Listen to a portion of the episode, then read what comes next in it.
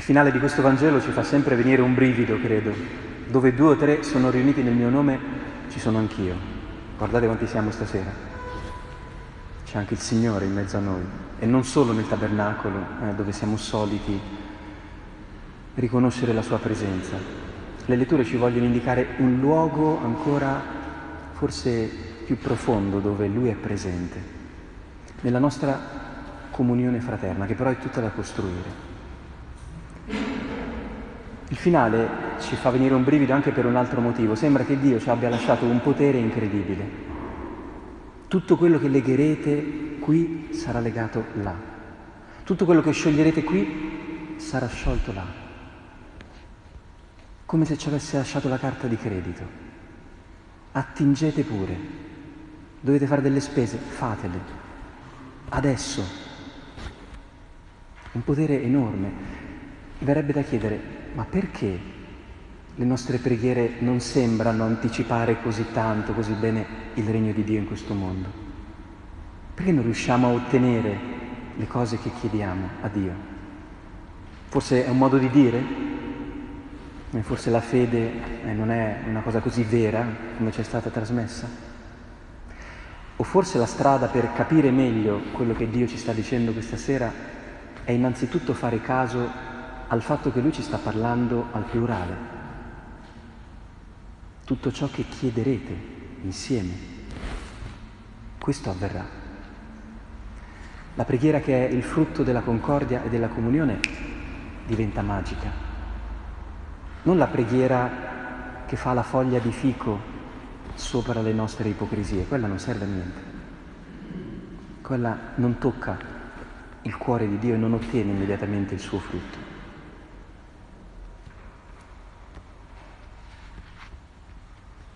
Per comprendere allora dove si realizza questo potere, come facciamo ad accordarci per chiedere al Signore quello che Lui vuole donarci, credo che il punto da cui partire sia rendersi conto no, che questa liturgia ci sta parlando di un modo di volerci bene, di amarci.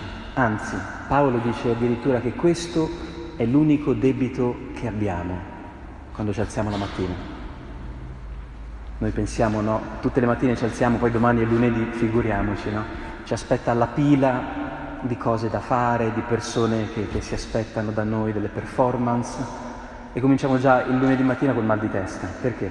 Perché ci sembra di avere molti debiti da pagare. Invece San Paolo ci dice no, di debito ne abbiamo uno solo, l'amore vicendevole. Pensate che bello se riuscissimo a tenere fissa davanti a noi questa legge, noi ogni giorno non è vero che dobbiamo fare tante cose, c'è solo una cosa su cui dovremmo esaminarci la sera. Oggi ho dato agli altri quel bene che si aspettavano da me. È l'unico serio esame di coscienza che sarebbe utile farsi alla fine del giorno, come se avessimo un pacco che dobbiamo consegnare, qualcosa che ci è stato dato e che noi dobbiamo restituire agli altri. Immaginate di aver fatto un acquisto no? e dovete fare il reso. Eh? Ogni mattina noi ci alziamo e dobbiamo fare un reso. Cos'è che dobbiamo rendere agli altri? L'amore che solo da noi possono ricevere. Al giornalaio un sorriso, al collega d'ufficio una parola di, di buongiorno. Ogni giorno ci sono degli atti d'amore che sono l'unica cosa che siamo tenuti a fare. Tutto il resto lo possiamo sbagliare, mancare, fallire e a Dio non importa niente. Se non siamo belli, se non siamo bravi, se non tagliamo tutti i traguardi col numero uno. Ma Dio sembra avere a cuore una questione. Se l'amore ce lo scambiamo, se alla fine della giornata riusciamo a essere contenti perché? Perché ci siamo voluti bene. Io ho dato un po' del mio amore a te, tu l'hai dato a me e ci addormentiamo in pace. Questo è il disegno di Dio, questa è la cosa che Dio vorrebbe vedere quando due o tre sono riuniti nel suo nome. Però saremo tutti d'accordo, non potremmo andare a casa dicendo va bene, domani è un altro giorno, si vedrà, e ci potremmo provare, no? Il punto è che la liturgia orienta l'attenzione su un particolare modo di volerci bene, che è quello della correzione fraterna. E qui diventiamo tutti scolaretti di prima elementare, improvvisamente.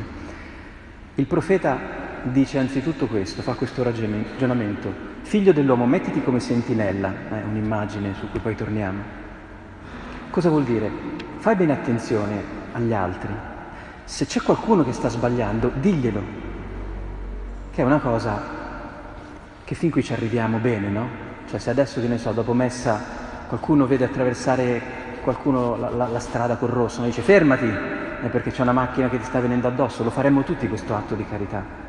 Dire a qualcuno, occhio, che se vai avanti in questa direzione ti fai del male. Eh, finché è una cosa del genere, siamo tutti capaci.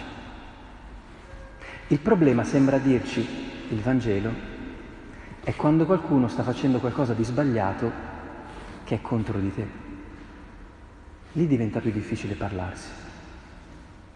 Ecco, i silenzi infiniti in casa, attorno ad alcune cose che succedono. Siamo tutti arrabbiati, non ci vanno bene le cose, ma c'è un'omertà assoluta, nessuno che prende in mano la parola per parlare. Perché? Perché quel male che qualcuno sta facendo, che qualcun altro sta confermando, che qualcun altro sta subendo, ci ha legato tutti in un brutto momento. Stiamo tutti male, però nessuno parla. Pensiamo no, che col tempo le cose tanto si risolvono, invece in genere peggiorano col tempo, se non si parla, se non si affrontano le cose. Il profeta poi aggiunge una cosa che deve essere il motivo che questa sera ci fa venire voglia di conversione, perché dice così, se il malvagio sta facendo qualcosa di male e continua a farlo, lui morirà. Ma se tu che potevi dirgli fermati, non gliel'hai detto, io chiederò conto a te. Cioè, dire a un altro che sta sbagliando non lo dobbiamo fare soltanto per lui, ma anche per noi. Se noi non riusciamo a vivere questa dimensione dell'amore così delicata, difficile, correggerci, dirci anche le parole scomode, noi non siamo salvi. Il male che un altro sta facendo ricade su di me. Perché? Perché in realtà siamo tutti legati. Non è vero che ciascuno di noi è libero di fare quello che vuole. Non è vero che siamo individui isolati, Questo, questa è la grande illusione che nel nostro mondo si è creata, che ti basta uno schermo in mano e pensi di essere una cosa autonoma. Noi siamo tutti legati, le nostre vite non sono delle isole, nessuno è un'isola, un libro famoso qualche anno fa recitava così, neanche chi si sente solo terribilmente. Noi siamo legati tra di noi, da un vincolo molto più reale di quello che immaginiamo. Ed è a questo vincolo che la parola del Signore vuole farci tornare. Facciamo attenzione, sembra dire Dio al profeta, a non dimenticarci di quello che succede a destra e a sinistra, perché riguarda anche noi. Credo che questa è una dimensione che culturalmente negli ultimi decenni si è molto persa. Io sono cresciuto nel secolo scorso, quando da piccoli, quando si giocava per strada, se un adulto diceva una cosa a qualunque dei bambini per strada, quella era legge, qualsiasi adulto fosse. Oggi mi dicono che se un adulto, per esempio a scuola, tenta di dire qualcosa a qualcuno, rischia il carcere, perché il diritto del singolo, anche del bambino, è inviolabile. Ora, al di là che forse questa è una trasformazione che doveva avvenire, non mi interessa, quello su cui riflettere è, davvero la nostra vita può concepirsi così da sola? O c'è qualcosa di molto bello in quello che la parola di Dio cerca di dirci? Che noi ci riguardiamo molto più di quello che ci sembra. Infatti guardate il Vangelo, che se lo leggiamo con l'occhio storto diventa l'autorizzazione a farci gli affari nostri. Se qualcuno commette qualcosa contro di te, diglielo. Chiama due o tre, dillo a tutta la comunità se non ti ascolta sia per te come il pagano e il pubblicano. È un po' il nostro modo di ragionare, no? Una, due, tre volte arrangiati. Noi facciamo così, no? Il nostro slancio di responsabilità verso l'altro in genere fa uno, due, tre, basta. Poi sono affari tuoi. È tutto il contrario quello che dice Gesù. Se qualcuno commette qualcosa contro di te, vai da lui innanzitutto, che è la prima cosa che già facciamo fatica a fare. Perché quando soffriamo parliamo con tutti tranne che con la persona che ci ha fatto soffrire. Parliamo su internet, parliamo a destra, a sinistra, ma non andiamo dalla persona, non avanziamo nel territorio dell'altro per scoprire se magari è semplicemente un incubo che si potrebbe dissolvere velocemente, quello che ci sta capitando. Per questo i rancori, le divisioni durano così tanto tempo, perché non le prendiamo subito, come le malattie. Dopo non le acchiappi più certe malattie. Se le prendi subito, le risolvi. Questo sembra dire Gesù.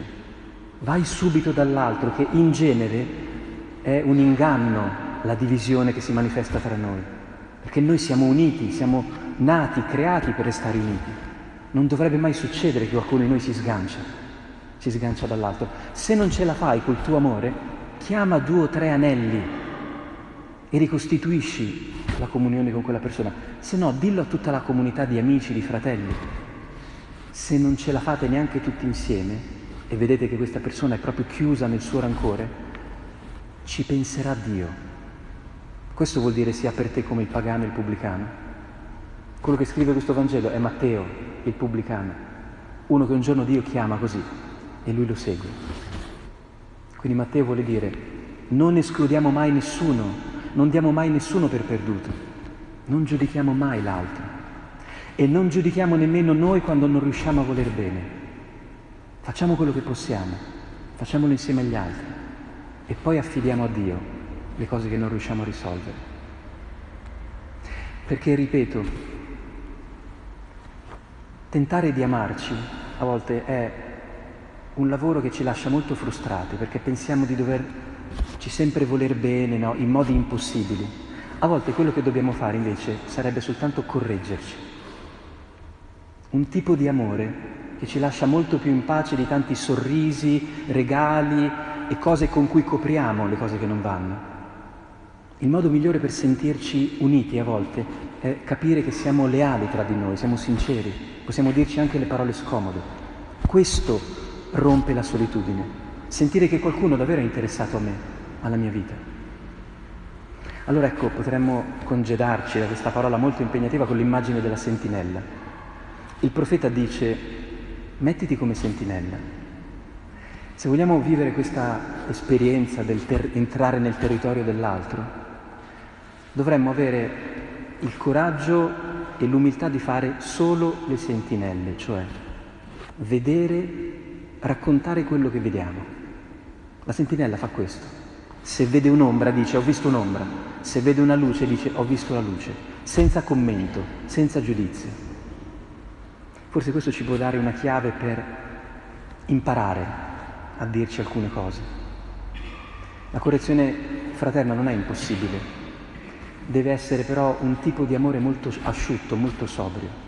Noi a volte o non diciamo niente o diciamo troppo e per questo non riusciamo ad aiutarci a volerci bene. A volte dovremmo soltanto dire guarda, questa cosa che hai fatto mi ha fatto un po' soffrire, basta, io devo dire soltanto quello che vedo, non devo giudicare, non devo commentare, perché è questo che ci impedisce di crescere insieme nell'amore.